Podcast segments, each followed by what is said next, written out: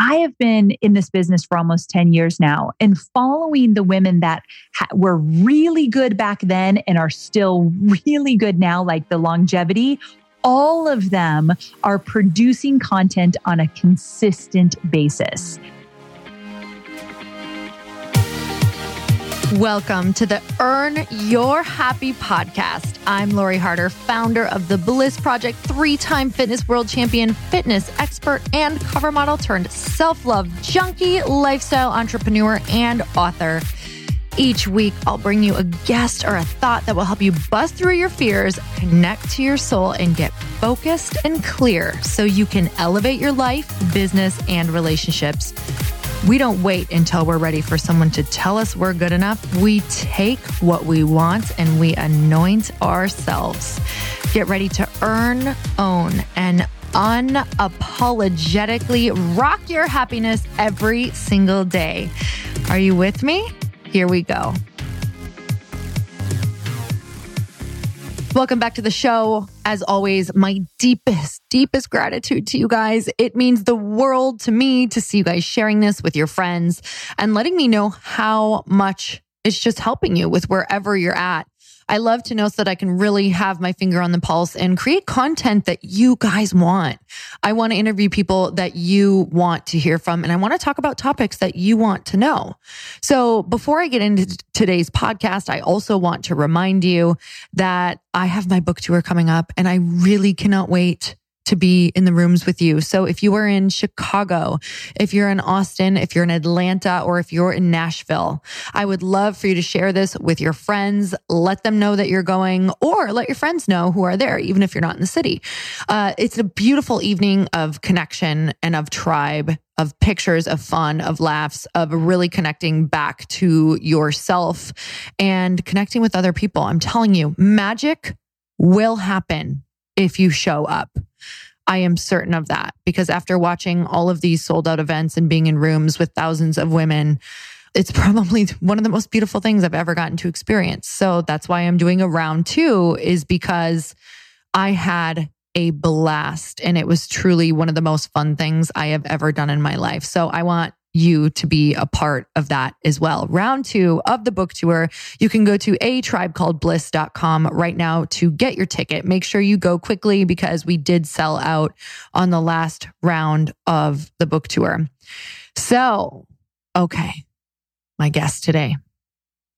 I've been following this woman for a while and we have so many mutual friends. And I already knew that I loved this woman. I could tell I just really authentically loved who she showed up as online. And I heard so many beautiful things about her from my friends. So, you know, that feeling when you are like, I don't know you, but truly we have so many shared uh, mutual friends that I kind of feel like you're just already, you know, in my heart. So, I want to introduce you to Amy Porterfield. She is an online marketing expert and educator and the host of the top ranked podcast, Online Marketing Made Easy.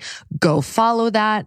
Amy has worked with mega brands like Harley Davidson, Peak Performance Coach, Tony Robbins, where she oversaw the content development team and collaborated on groundbreaking online marketing campaigns. Through her best selling marketing courses, thriving social media community, and popular podcast, Amy inspires a grounded, tangible, and self affirming sense of, wow, I can really do this. So this is for over 250,000 online entrepreneurs she's done this for. She proves that by moving away from step by step into action by action, even the newest online entrepreneur can bypass overwhelm and self doubt and instead generate exciting momentum as they move closer to building a life and business they love. And truly, I can't even begin to tell you how much this actual podcast and conversation helped me during a launch of my courses. So if you've ever done any products, if you have something coming up, if you ever want to sell something online, or if you're just curious about how it works, this is absolutely the podcast that you want to listen to. So let's get started. Amy, I'm so excited to have you on the podcast. Thank you so much for coming on the show today. Well, thanks for having me. I'm excited to be here as well. Okay, guys, everybody listening, I just want to tell you that Amy's one of those people for me that we were just talking about. We feel like we've met, but we've never met. and I don't think we've ever actually talked besides like via Instagram. But I feel like I know you because I have so many friends who we share um, just mutual connections and people right. who adore you. So I kind of already have that space in my heart where I'm like, oh, I to- she's totally a soul sister. So I just I love what you do. I love how you're helping people and how you show up. And I went to your page and I saw that you had champagne immediately on your page. I'm like, and she likes bubbles. It's just, and she has a gold. She has a labradoodle, labradoodle. Yes. So yes. I was like, oh my god. It's amazing. um, so, Amy, thank you so much for coming on the show today and taking the time because I also have another funny story. So, my brother in law, who does all of my um, marketing for me, knew that you were coming on the show and he's like, Oh my God, I love her. She's got such valuable stuff. She's so good. I've gone to her page a bunch. okay, I love that. Tell him I said thank you so very much. I will. It's so funny because he's down. He was downstairs, and I go. Any last thing I should ask Amy before I get her on? and I love awesome. that your brother-in-law does your marketing. That's so cool to keep it all in the family. Oh my God. You know what? And this is such, this will pertain to the podcast as well for what we are really about to dive into. But it's like in the beginning, setting up your team is so challenging because yes. you don't even know what you're looking for. So sometimes it's about making sure you have somebody who already knows what they're doing. But other times, you know, we hired him for right where we were at and he kind of knew the stuff with that, but he was so willing to learn that he ended up being such a better option um, than hiring someone way out of our pay range back in the day um, and just kind of like growing with that. So it's been a really, I mean, growth looks so different for everyone, doesn't it? Yes, it really does. And you're, you're so right about sometimes you don't even know what you need or who you should be hiring for what.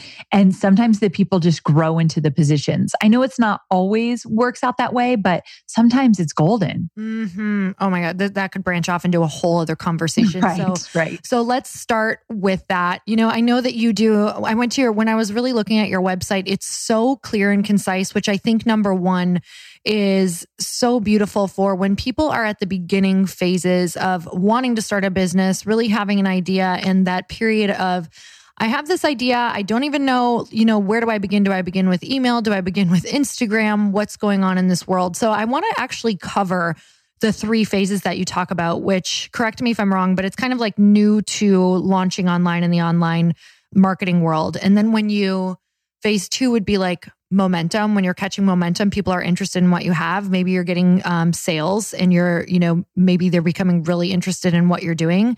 And then the third phase sounds like scaling faster. You've got momentum you know what you're doing but you're kind of like okay how do i make this bigger now?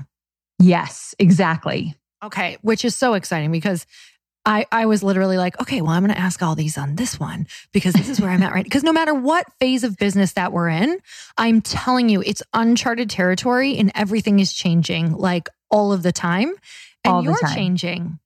So, along yes. with that, I thought it'd be great to talk about the woman you've had to become in each phase, like something that's really either challenged you and come, you know, really made you look at different parts of your life. So, in phase one, I just want you to talk maybe to the person who exactly are we talking to when we say new to the online world? a lot of people that are new to the online world come to this space with so much skill and so much knowledge, just they don't know the online space. So, what mm-hmm. I've noticed is that I've worked with a lot of women who come out of really cool jobs, whether they be known names like Microsoft and Google, or they've just worked in their, their sphere of excellence for a really long time, whether they've been a teacher for 20 years or anything actually. But they're coming to the table with a lot of skills and a lot of knowledge, just not having any clue really how to grow an email list or how to create an online mm-hmm. course and don't even get them started with a webinar because they have no clue where to start.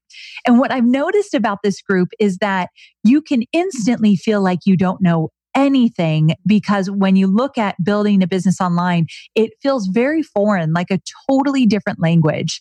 So there's a lot of confidence boosting that needs to happen in that just getting started phase because a lot of the women I work with feel like, oh my gosh, I'm starting from ground zero again. And I'm there to say, you're really not. It's just that you've got to learn something from scratch. And that is a scary, scary feeling.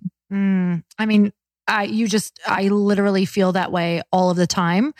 And I feel like it can be, you can know so much about your expertise, but then you bring it somewhere else and it can literally be debilitating. Like it can, so many things stopped me in the beginning phases because you get so overwhelmed by the whole picture instead of focusing on one thing. So, what are some of the first steps that someone would take in order to start moving through? Honestly, it's just moving through the emotion. It's not even like, I don't know what to do. It's just the emotional, um, like you said, building that confidence, moving through the emotions of overwhelm. Yes. So a lot of the times they will say to me, I don't even know where to start. And there's so many different things that you can do strategy wise. But I think emotionally, one of the things you need to be really careful of is protecting your space. And what happens in that stage is you compare yourself to everybody and everything. And I always remind those that I work with that you are comparing the back end of your business where you know everything that looks like a total mess at the time the back end of your mis- business to the front end of somebody else's business. Mm-hmm. Very deceiving.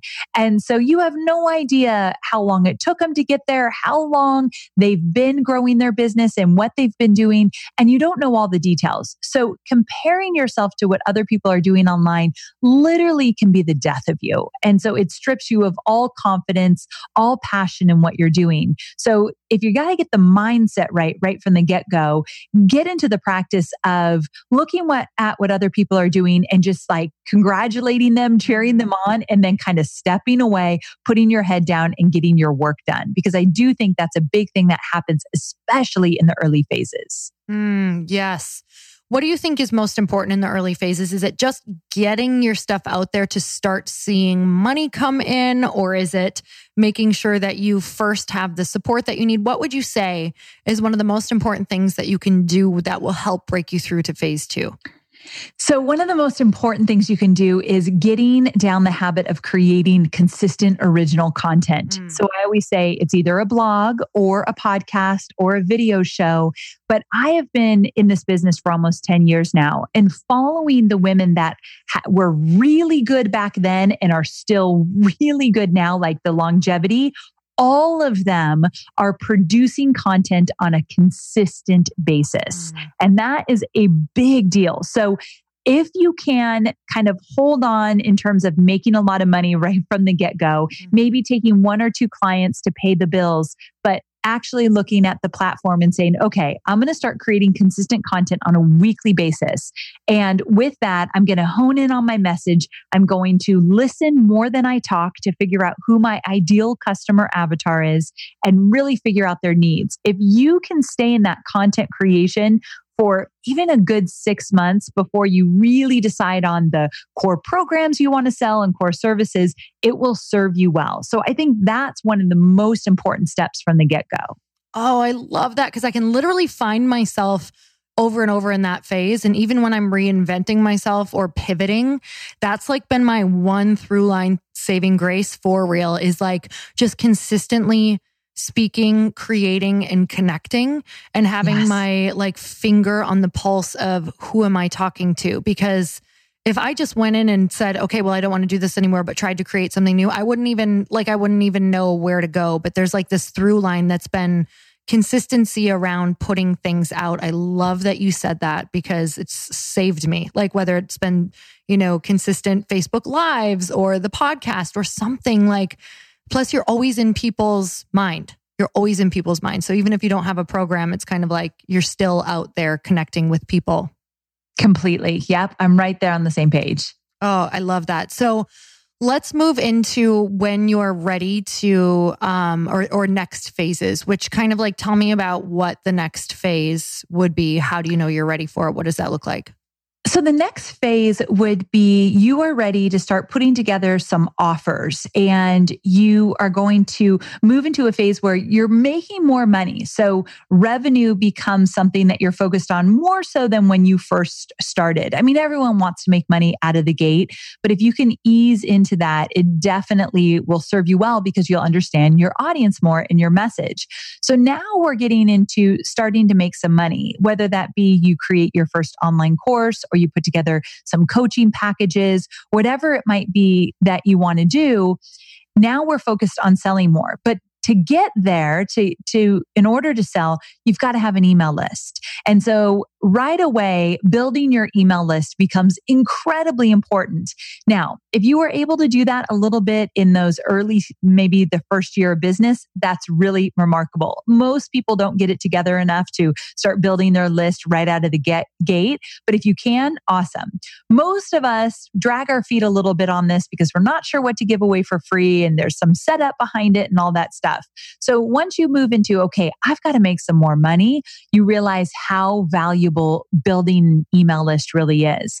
And I often say it, it's not about thousands and thousands of people on your email list. Even if you have, let's say 500, but they know you, you take care of them, they can respond to your emails and you answer. Like building that relationship with them. I've known a lot of people that have sold out on coaching programs or selling physical products or whatever it might be with a really small list because mm-hmm. that list is actually community. There's people behind that name and email and not just a subscriber list that you talk about all the time. Mm-hmm. And so list building becomes incredibly important important as you move into, I've got to sell some things, I've got to make some money.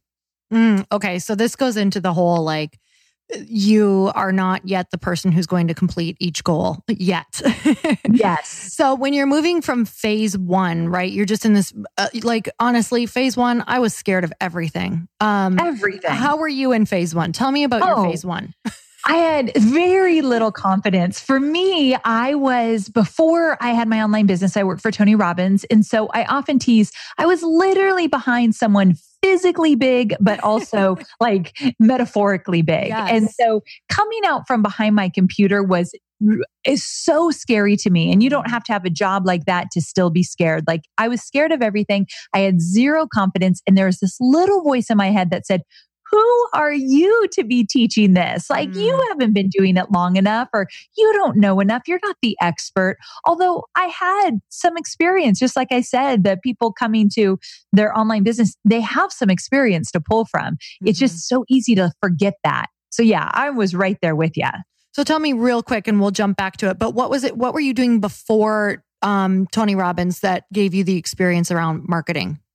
So I work for Harley Davidson Motorcycles and I worked at the dealership level. And so I would put on events and rides and um, marketing big promotions. So I got to learn marketing from like people that tattoo the logo on their body. I mean, there was fierce loyalty there. So that's where I learned about a tribe and um, people really believing in the product. And then from there, moved on to Robbins. And then from there, moved on to my own thing. Okay. So phase one, huge. I mean, that's huge too to walk away from something that everyone on the outside would be like, wow, okay, you were working with Tony Robbins. Like, why on earth did you leave? And also, there's also a huge pull of like, okay, now you have this desire to be teaching and now you're the front woman. Like, just tell me a tiny bit about that transition. How did you know that it was time? So I knew it was time when all I wanted to do was call call my sh- call the shots. Mm-hmm. i wanted to be my own boss. I didn't want to be on somebody else's time or create content for somebody else. And i didn't even know what kind of content i would create for myself. So it wasn't like i had total clarity or like i knew i was I'm born for this mission or this this passion i was after.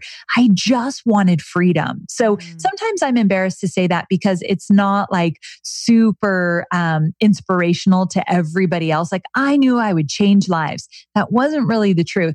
I knew I wanted freedom and I wanted to do my own thing and I had a voice and I wanted to find it. Mm, no, I love that. I think it's so honest because sometimes it's like we get ashamed of the carrot that's making us want to go to the next Yes. level. And oftentimes my carrot was like, I'm just in pain right now because I hate where I'm at. So it's got to just be better than where I'm at. And and I think that's reason in itself to start exploring and that's your your first sign. It's because you're taking up too much space to find you know what what comes next i think sometimes those dreams require space and making sometimes Yes. making space for that requires a leap before you feel ready which is pretty much every time okay so phase one is like I don't know. I'm not confident. I'm not really sure. I just know I can't do what I was doing. And this seems like more of a natural fit a lot of times. And then phase two is you were starting to make money. You kind of worked through a little bit of that. What woman are you now in phase two? So I'm a woman that knows I'm not going back. So Mm. in phase one, you're like, oh, I might have to go back to my job, or like this is not going to work out. I think I told my husband like a hundred times, like I have to go get a job. Like this is not working Yes. after like a really hard day. So when you get in phase two, now you feel like, okay, I I am starting to figure out this online marketing thing. I know that I've had some some successes along the way. Um, maybe I was recognized to speak on stage somewhere, or someone asked me to be on their Mm. podcast. Like I got recognized, and and I'm gonna I can hold my own. Mm. I'm not exactly sure how it's all going to happen, but you have this sense of it this is going to work out. And so that helps you to start trying new things, putting out new uh, lead magnets to grow your email list, putting out an offer that maybe only 5 people take you up on, but when you make your first dollar online, it feels like the whole world is your oyster, like Mhm. everything starts to change. So bringing in some money online gives you that confidence and you just stop thinking you're going to have to go backwards Mhm. now you're thinking okay i just not i'm not sure exactly how i'm going to go forward but i'm going to do it Oh man. Okay, let's talk about that point because um I've I have literally spent so much time in the I don't really know how I'm going to go forward and I started making money and it's kind of like it's so it, there is this point in every phase where it's like plateau land. Oh yes yes And you, it- it's like you almost don't know how to get out of it because you have to go to a next level or to another scary place. But sometimes, again, it's so overwhelming. So, I think there's a lot of people, honestly, I think this is going to fall kind of in the middle of where a lot of my people are, is they're in this phase of, I just, really don't know how to make more than I'm making. And I think that this is also a conversation about up leveling who you are um, along with your business. So tell me about what advice you give around that plateau land.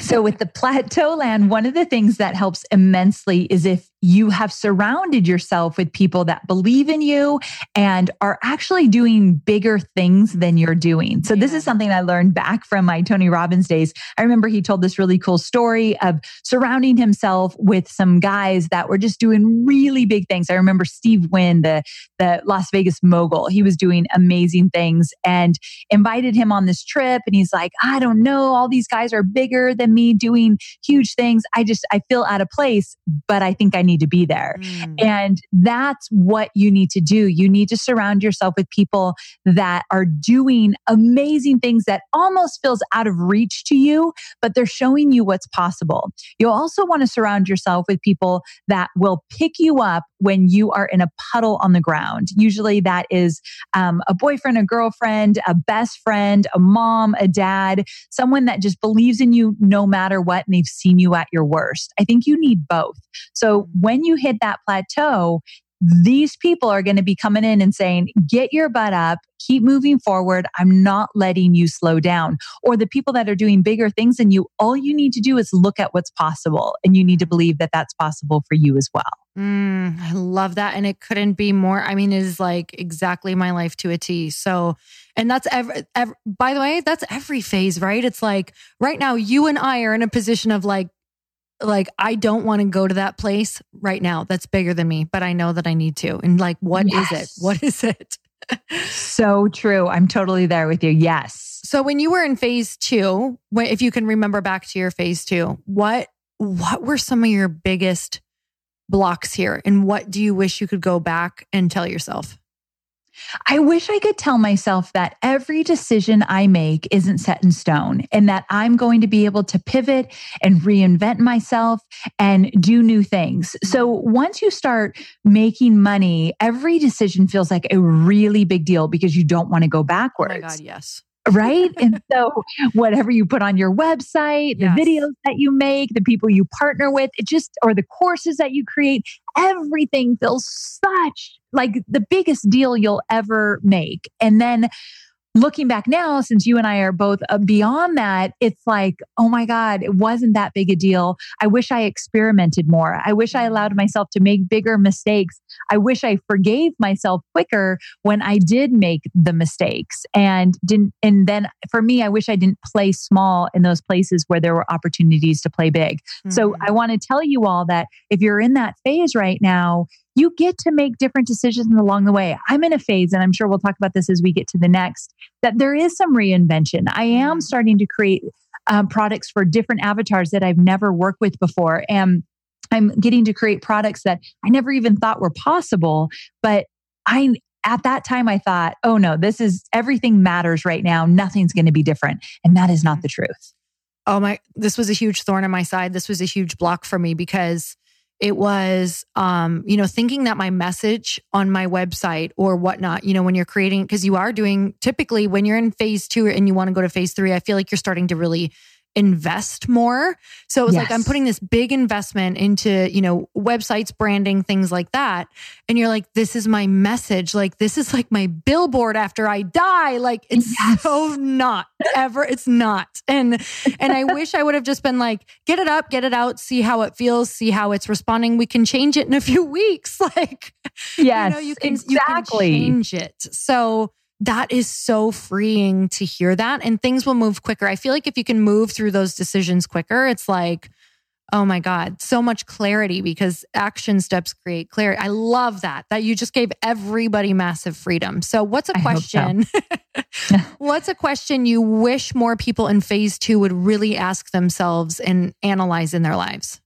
Or maybe not analyze, just Ooh, ask. Yes. A question to ask in phase two I actually, this is going to be a little bit weird, but how can I keep things simple? Mm. And the reason for that is I've noticed a lot of my students start wanting, they make a little money on the online and then they think, well, I should add this product in this coaching program and I should partner with this person. And then I re- need to redo this and do that. And then all of a sudden they're doing so many mm. things that nothing really gets their full attention. And that's when you start seeing that you're starting things, but not finishing them. And that happens a lot in phase two. So you get going with an idea, but then sometimes that nice shiny object over there grabs your attention. And you know that you've got some momentum. You've got a little money in your pocket and you've got some momentum. So that might work or that might work. Things are starting, light bulbs are starting to go off.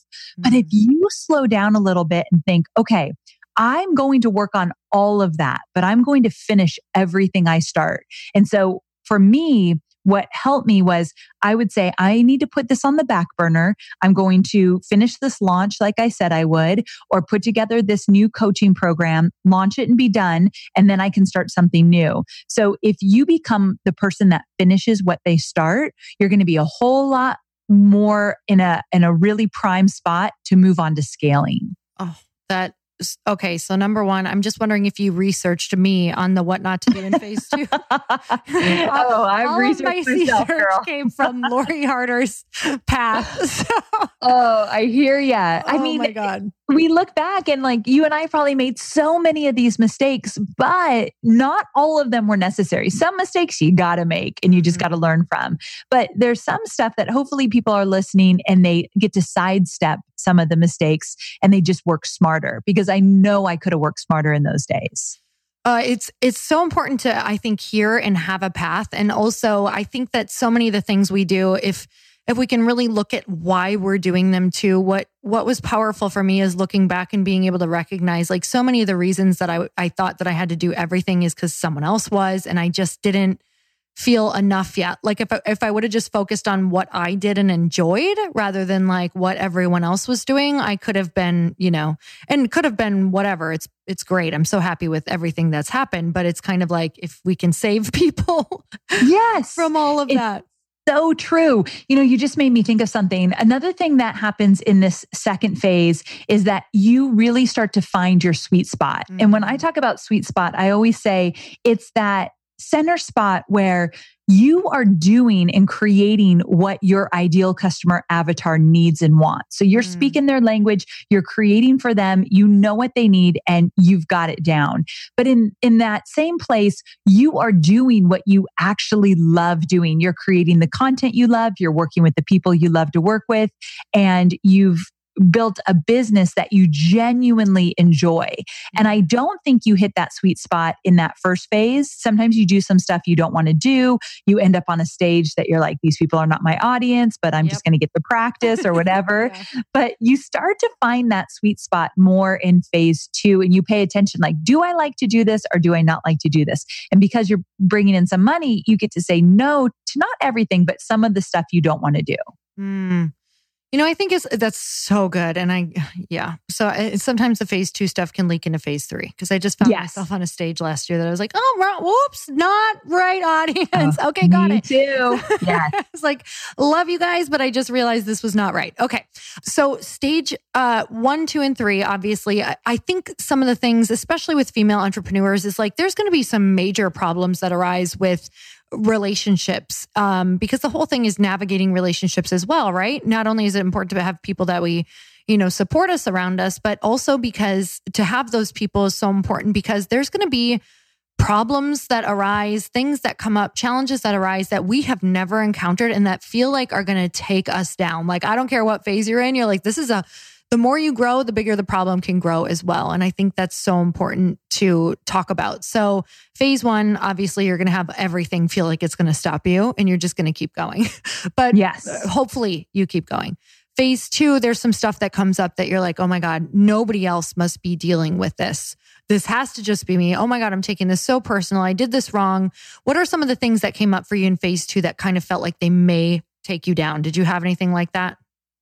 Yes. I mean, I would do, let's say, a promotion and then it didn't sell well. I remember I did a webinar where I only had one sale mm. and I thought, this is a disaster. Nobody wants what I'm selling. I, I priced it wrong. So those situations came up for me a lot. Or there also were some situations where I would partner with somebody thinking it was a great idea to work on something together. Uh, that turned out terrible in the moment. And I realized, mm-hmm. why did I make this decision? So I had some partnering mistakes in those early days and also just launches that didn't work. Mm. What can you, uh, when you're looking back, what do you think? Can you see now exactly what it was with the one sale and with all of the other things that had come up? Yeah. So when I look back at that time where I did a webinar and I sold one, I know exactly what it was. I priced the product at a thousand dollars, but I didn't think that I could sell it for a thousand dollars. So, mm. so much of when you look back at some mistakes you made, if you look back around the mindset or what you thought about that, yes. Uh, it, that typically plays a really big part. I did not believe I could sell it for a thousand dollars. So guess what? I did not sell it well for a thousand dollars. Mm-hmm. So I, I, think I had a lot of mindset issues and road uh, mind blocks in the beginning. And I didn't realize that so much about being an entrepreneur was your mind and how you thought about things and what you the meaning you put to different things. So I didn't do a big play or big focus I should say on making sure my mind was always in the right place. Even coming off Tony Robbins, you'd think I just would have that in the bag and I really didn't. That didn't happen until I got into scaling. I mm. work on my mind every day now mm. where I didn't put a focus like that in the first two phases and I wish I did. Mm, okay. So it sounds like that's kind of the answer as you went into really focusing on your mindset. So what does I I feel like maybe a question that's coming up for someone who's in that exact position right now, right? They're like, "Okay, well, I need to make money. I would like it to be more because I know I might be resentful if I price it lower and this is really what it feels like it's worth to me, but my mindset is not quite there yet." Would you say if someone does have something that needs to come out or they are launching soon, would you say to price it lower just so they can get right emotionally with where they're at with their mindset? Or would you say to really like either hold off or do work around it? What would be your best thing you'd say? Mm, this is such a good question. I've never thought of it like this, but I love this. So if you're getting ready to launch mm-hmm. and you're really afraid of that price point, I say that you do a little bit of combination of both. Maybe you don't go as, as high as you want. Here's the beauty. You could always raise the price, mm-hmm. but also don't go as low as you'd like. Mm-hmm. You shouldn't feel totally comfortable with that price in the beginning. I think you need to push yourself just a little. I probably pushed myself a little bit too much. And what will help you if we're talking just pricing specifically which i know we're not but if i gave you a little tip around pricing what will help you is is if you sit down and you really think about what is the value and the benefit of mm. their results if they were to do whatever it is that they're buying and they got results. Focus so much on the possibility and the value and the benefits and not on the features. Here's where I messed up early on in my business. I would talk so much about the features when I would talk about the price. You get five videos and three cheat sheets and two audios and one live session with me. So I'd focus, I would just talk about that over and over again. Whereas what they wanted to hear is what's possible if I take your course, if I go through your coaching, what will life look like for me? And if you paint that picture, you will start believing in the value and you will think, holy cow, I should be charging more actually. Mm. So get out of all the features and the, the things you give them and talk about the opportunities and possibilities when they reach that place that you're promising they're going to reach. And when you do that, you start to believe it more. But specifically to answer your question, I'd go a little bit out of your comfort zone, but not so far that you just can't believe it. Oh man, I love that advice so much just because I've launched so many courses, but it doesn't matter. Like we launched a new course, we're on our second launch. And it's so funny because looking back now, I'm like, I wasn't comfortable with the number. So I had a, a bit of trouble selling it on the first yes. round. And now on the second round that I've like, I've actually seen the value. If I would have sat knowing and done more visualization around like, I know this offers value. I know what it's done for my life. Like now that I've actually tangibly seen it, I'm like, oh my God, this could be way more expensive. Like I could have definitely charged more. So I love that you're saying almost sit with like that picture it, you know, already being launched and what all these people already have, and then sharing from that place. Like you already have a group of people that went through it and are raving about it and experiencing it and talking about what it's done. And that's really powerful. Wow, I love that answer. Okay. Good. I love. So I think that, how, how do you feel about phase two? I feel good. Okay. I feel good. I feel good about it too. I feel like we're women who are ready for phase three. I think so, we are. so, phase three, first of all, what are you starting to experience emotionally? You're starting to think, oh my gosh, I need help. I, I cannot do this alone. Yeah. In phase two, you might have a VA, maybe one more person on your team, but you don't look at your team and think like, I've built a business with like these, this amazing team I'm so proud of. That typically doesn't happen in phase 2 mm Phase three is where you start to really focus on the fact that if you want to scale, if you want your business to grow with minimal extra effort and time and money, that's what scaling is. You're you're continuing to grow, but you're not putting tons of money or time and effort to make that happen. Mm-hmm. And so if you want your business to scale, you've got to look at team. Mm, Oh man. See, and I feel like this is never ending after phase three. Like there's never ending, never. You and I are so alike in what we're thinking about all of this because I'm still working on growing my team and finding the right people. And, and I feel like I've been doing it for over a year. Mm, and I just, I, well, once you start doing that, you never see the end of it because it's kind of like the growth of your people within that team and making yes. sure that they're growing and making sure you, yeah. And just, you know, making sure that if it's not the right person that you're, you know, you can be the person who can let them go quickly and make those decisions. So, oh, yeah, so many. I have made things. many mistakes in this area. Scaling, mm. there's so much room. If you think you're making a lot of mistakes in phase one and two, wait till you get to phase three, where there's like so many opportunities to make tons of mistakes. But the great thing is, you have more confidence. Mm. You know, you know how to do this. Like it, it's funny in my darkest moments when I'll speak to my husband about like i don't know i don't know if what if i lose it all like i'm talking mm-hmm. dark dark moments like yes. what if i lose it all something just happens and i look at him in that moment and i literally answer my question but I know how to make money online. Mm-hmm. I know how mm. to rebuild. I know how to do this now. So there's this knowing in phase three that even if things come crashing down, you will rebuild and you will be able to do it again. Now, that's like worst case scenario, but as entrepreneurs, sometimes we need to go there in order just to keep moving forward. Uh, yeah. And so yeah. So you you know how to do it and that is a huge confidence booster. You still find yourself comparing yourself to other people at times. You find yourself doubting yourself or or thinking I better take some more risks. All that comes up. But here's the beauty of it you bounce back. Mm-hmm. Like, okay, I went there and now I'm back. Mindset becomes really important. You're, you're stronger in your mindset. You know how to, to shift your mindset quickly. You know when you're going down that rabbit hole and you can come back. So there's so many great things that come with this. But I will say, growing your team and learning how to be a good leader, not just a manager, but a good leader, that's where you're likely going to spend a lot of your time. Mm-hmm. Okay, some of the biggest plateaus of phase three. Oh, one of one of the biggest plateaus I think is realizing you can get comfortable really quickly when you're growing an online business and things are going well. So I'm yes. going to speak from yeah, so I'm going to speak from personal experience. I have 3 online courses and I've put them on evergreen.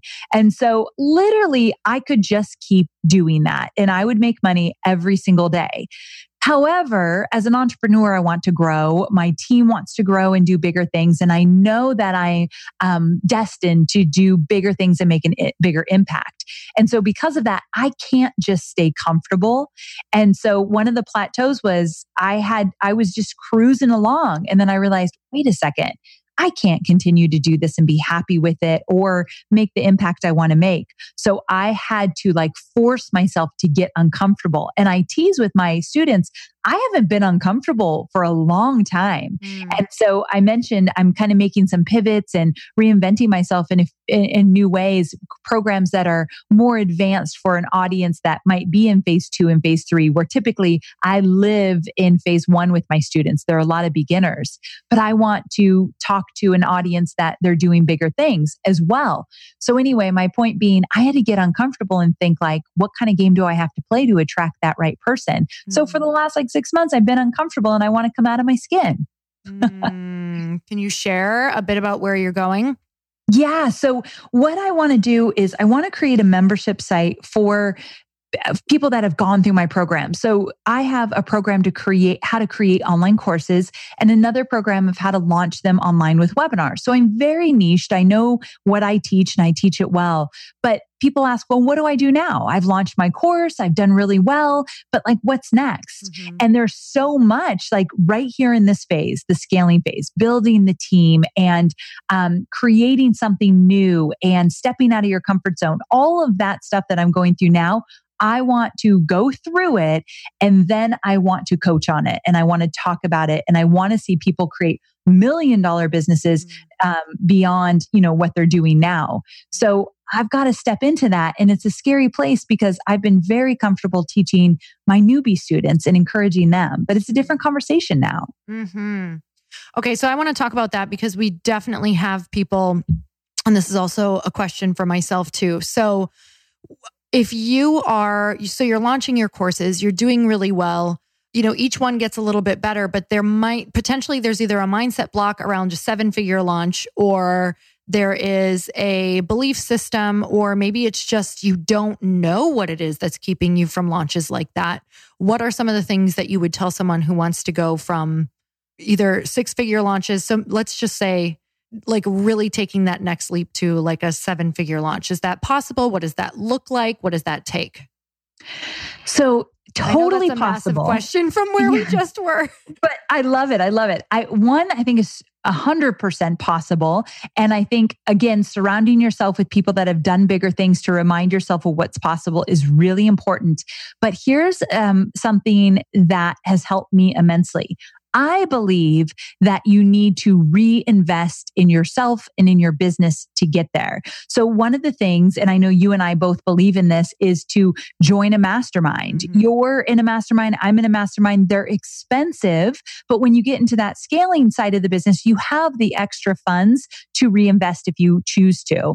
And so getting uh, extra support at a high level, I think is really important. So either a mastermind that is led by one person who has done amazing things. I think that's important. Number two, maybe you get a coach. So someone coaches you on a weekly or biweekly basis coaches you personally, but they have to have done things that you want to aspire to. So I think reinvesting in yourself and in your business is really important. I'll give you a few things that tell you a few things I've invested in in the scaling phase because I do believe it's going to take me to that next level. So number one, in phase one and two, I was in a mastermind. So I actually invested early on. I did not have the money. I had to pay monthly and it was a stretch for sure. But I invested in a mastermind of other women that were building their businesses. That was really valuable for me. I did that for two years. And then I stepped away from that. And when I was ready to hit that million dollar mark with my launch, I invested in a coach one on one. So it was expensive. I want to say it was like $5,000 a month, maybe to get maybe coaching every other week, but it was laser focused coaching. This person knew my business well, the ins and outs, and they had had great success. And so that was worth it to me. That propelled me into my million dollar launches. So that was fantastic. Did they, and real then, quick, did they have success around doing their own launches similar to that? So that's a great question. This was a little, usually I'd say you want to find someone that has. This mm-hmm. person had not, but they had major success where I needed it. So I'm so glad you asked this question. I had mindset blocks that were mm uh, not allowing me to get to a higher level revenue wise in my business. And this person was an expert with performance, um, mindset and performance and going above and beyond what you think you're capable of. So that's where we focused. And for me, I knew the mechanics of launching. I knew I had all the things in place. I just couldn't get there in my mind. Mm-hmm. So you might, like not you, but whoever's listening, you might have you feel like, you know what? I, have done a lot of work on myself. I know it's possible, but I don't know which button to push or mm-hmm. which strategy to do or which emails to write. Then you would look for someone who had launched before and had great success with that. So mm-hmm. you got to pick and choose depending on what you need. Mm-hmm. And so that helped me immensely. I needed some mindset shifts to, to get me to where I got to with that. And then one more thing I'll, I'll share with you. I want to create this membership site. I've never done a membership site before. Um, I am definitely, I don't want to just wing it. I want to put the time, effort, and money into it. And so I paid somebody, Stu McLaren to be exact. I paid Stu mm-hmm. McLaren, who's like an expert at membership sites, for a one day session. And it was really expensive. And I had to fly to Canada and I don't love to travel for business if I don't have to. And I got on a plane with my team. We sat there for a full day and I said, tell me what I need to know. And so that's another thing when you get into the scaling side of business, you look for the experts that are very laser focused on where you want to go. And that's where you reinvest your money. And I feel like that's what's happening most in the scaling um, strategy or scaling uh, phase of your business.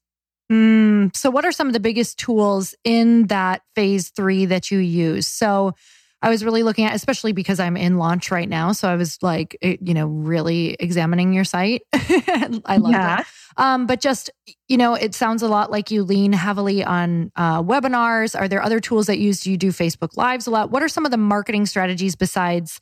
Um, actually, let's talk about all of it for people. What are what's your strategy around email, um, webinars, yes. Facebook? What? When you're okay, going so, into a launch, let's talk about a potential million dollar launch. What does that look like for you? Okay, so a potential million dollar launch. I am definitely one, a creature of habit. Like if it's work for me, I continue to do it, make it better. Mm-hmm. Number two, I do not like a lot of bells and whistles. So typically you won't find me doing a challenge into a webinar, into a three part video series, and then into some complicated funnel. Like some people nail that stuff and I don't. It overwhelms me. Mm-hmm. And so I keep it really, really simple. So for me, I try to get enough time, at least a month, to do some pre launch planning and pre launch content. So what that looks like specifically is I'll get on Facebook Live every single week. I'll teach on something. I might give away something for free, but I'm teaching content that's going to lead me into a Facebook Live that I'll promote a webinar. So I might do that for a month. And on the fourth or fifth one, I'll say, okay, if you liked this training today, I want to invite you to a webinar.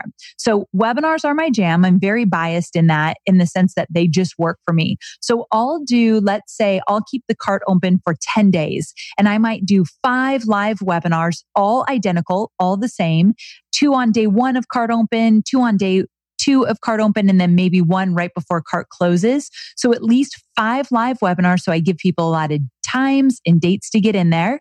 And I fill those up with Facebook ads, Instagram ads, and my email list. I am more aggressive for sure during a launch. And this was a lesson a friend taught me he said during a launch, you need to email until you are uncomfortable, until you feel like, ooh, that's, that's a lot of emails.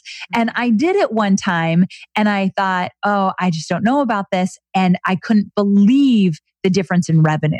Mm. And so definitely like on when my cart closes, there are at least three emails coming out, if not four, um, different emails. And I'm encouraging them to sign up, but I might tell them a story or a case study or, Hey, your time is up kind of thing. But that made a huge difference. So mm. backing up a little, I do these webinars and I spend the bulk of my Facebook ads on getting the webinars filled up. So like 85% of my revenue for ads is all to get people on these webinars. Mm. The remaining, let's say 15, 20%, that ad spend will go to emailing people that signed up for the webinar and sending them directly to the sales page. Mm. So a lot of my ads don't go to the sales page. A lot of my ads just go to the webinar reg page. Really, really, really important.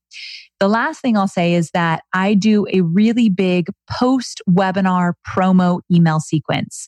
And let's say I've got five or six days before cart closes after a webinar, there is an email going out every single day. Sometimes if it overlaps a weekend, I won't email on a weekend. Open rates tend to be terrible for me.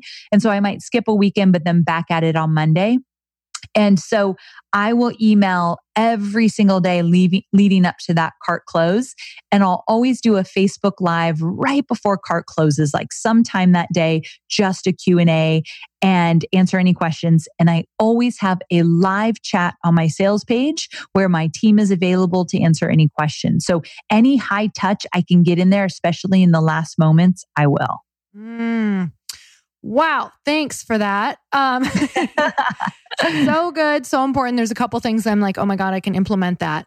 And let me ask you about the email sequences because I don't think people understand when you say email enough that it makes you uncomfortable. How many you have a 10 day cart. So for people who maybe are in that, I know it's seven to 10 days, but I love your 10 day window just because it sounds like in order to give that full experience and fit in everything that you want to fit in there, you know, 10 days feels like a good window for that. So you're not like every single day doing something. But as far right. as emails, how many emails are in that sequence? Is it once a day or is it three times a day every day for the 10 days? Or what does that look like? Great question. So if it's a 10 day launch, meaning the cart opens and the cart closes, and we've got 10 days in between all of that, I will do a few things. If you signed up for my webinar, you are going to get a few emails, just one a day. I typically do not do more than one email a day unless it's the cart close day. So you're going to get an email once a day leading up to your live webinar to encourage you to show up live, to maybe tell you a story, give you a video. So that's probably two, three emails depending on when you signed up for the webinar. Because I typically have people sign up pretty close to when the webinar is going to be live because that helps me get my show up rate up. That if they sign up closer to the actual live webinar, they tend to show up live. So that sign up is important, the timing of that. So anyway, I might send a few emails just to encourage them to make sure they get on live. And then after the webinar, I'll be just one email a day up until cart closes. And if it falls over a weekend, probably won't email on the weekend. Mm-hmm. Now, some people ask like, what are you sending? A lot of the times I'll talk about the bonuses or maybe I'll add what we call a mid cart bonus. Doesn't always happen right in the middle, but we might add an extra bonus for 24 hours. That gives me an excuse to email as well. So that tends to be a really good day when I add a bonus and say it's only available for 24 hours. And then I don't talk about it afterwards. Mm-hmm. And so that's another excuse to email. I'm looking for reasons that are valuable to email, but once a day typically is what I'll do. Oh, so good. So I have some people who have asked me, and also this is a question that comes up with my team all the time. But we, so we do bonuses like that throughout, like, you know, it'll be 24 hours just to kind of like incentivize.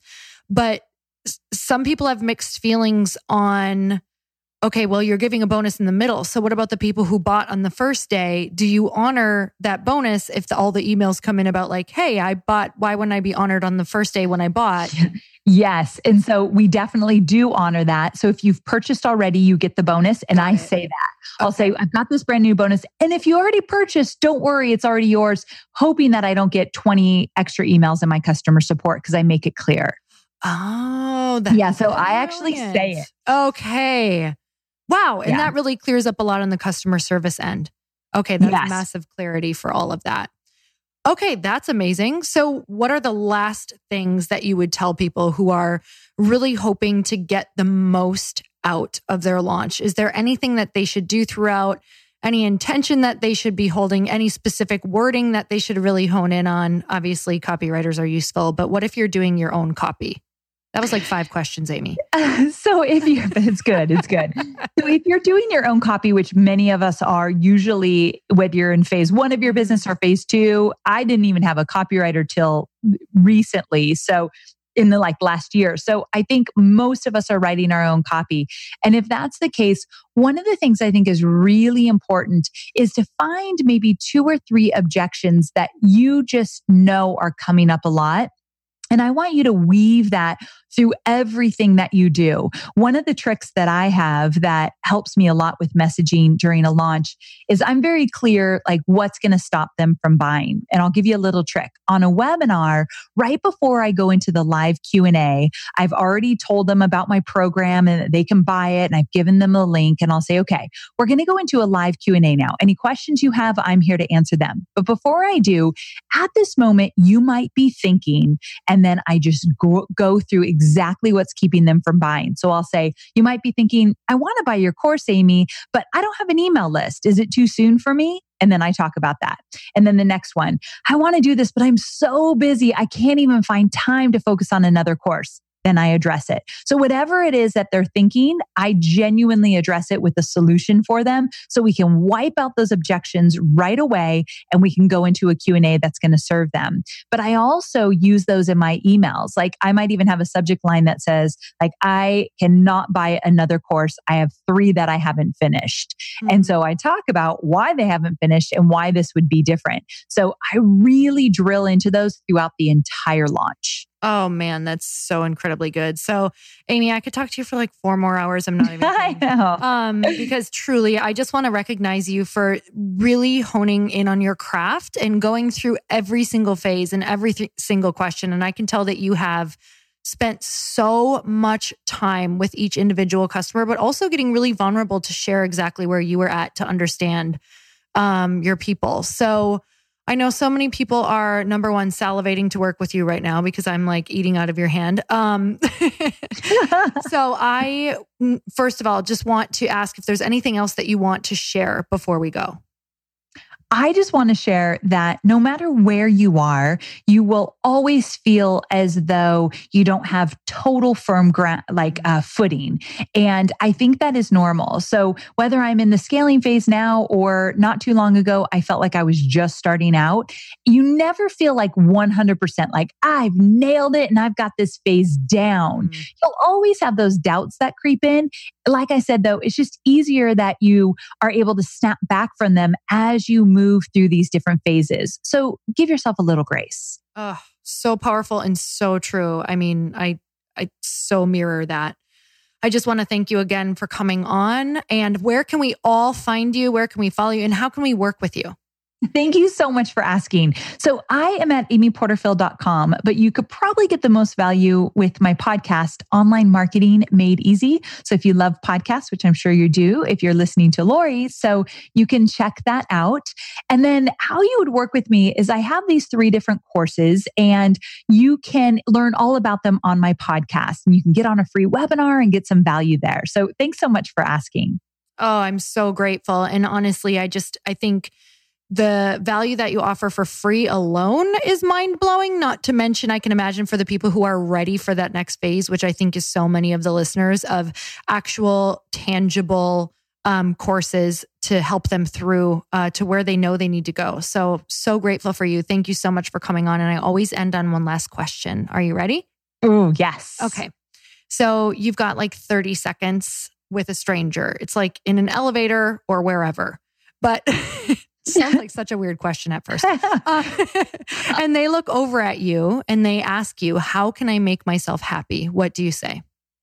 Ah, uh, love yourself no matter what and all your imperfections and everything that is about you. Just embrace it and love it. I know it's easier said than done, but I truly think it's the road to happiness. Mm, so beautiful. You guys, if you loved this podcast as much as I did and you know someone who needs it, make sure you share it with a friend. And until next time, earn your happy. Bye, everyone. Thank you guys so much for spending this time with me on the Earn Your Happy podcast. I am so glad that you stopped by. If you could take one second to share this episode with someone you think would love it, that would be absolutely amazing. And we would be forever grateful. Also, please leave us a review if you feel so moved by going to iTunes and leaving us an honest thought, an honest comment Tell us what you think. Tell us what you want to hear more of. It would really help us out on our journey to helping thousands and thousands of people. Until then, don't forget to earn your happy. Thanks again, guys. Bye bye.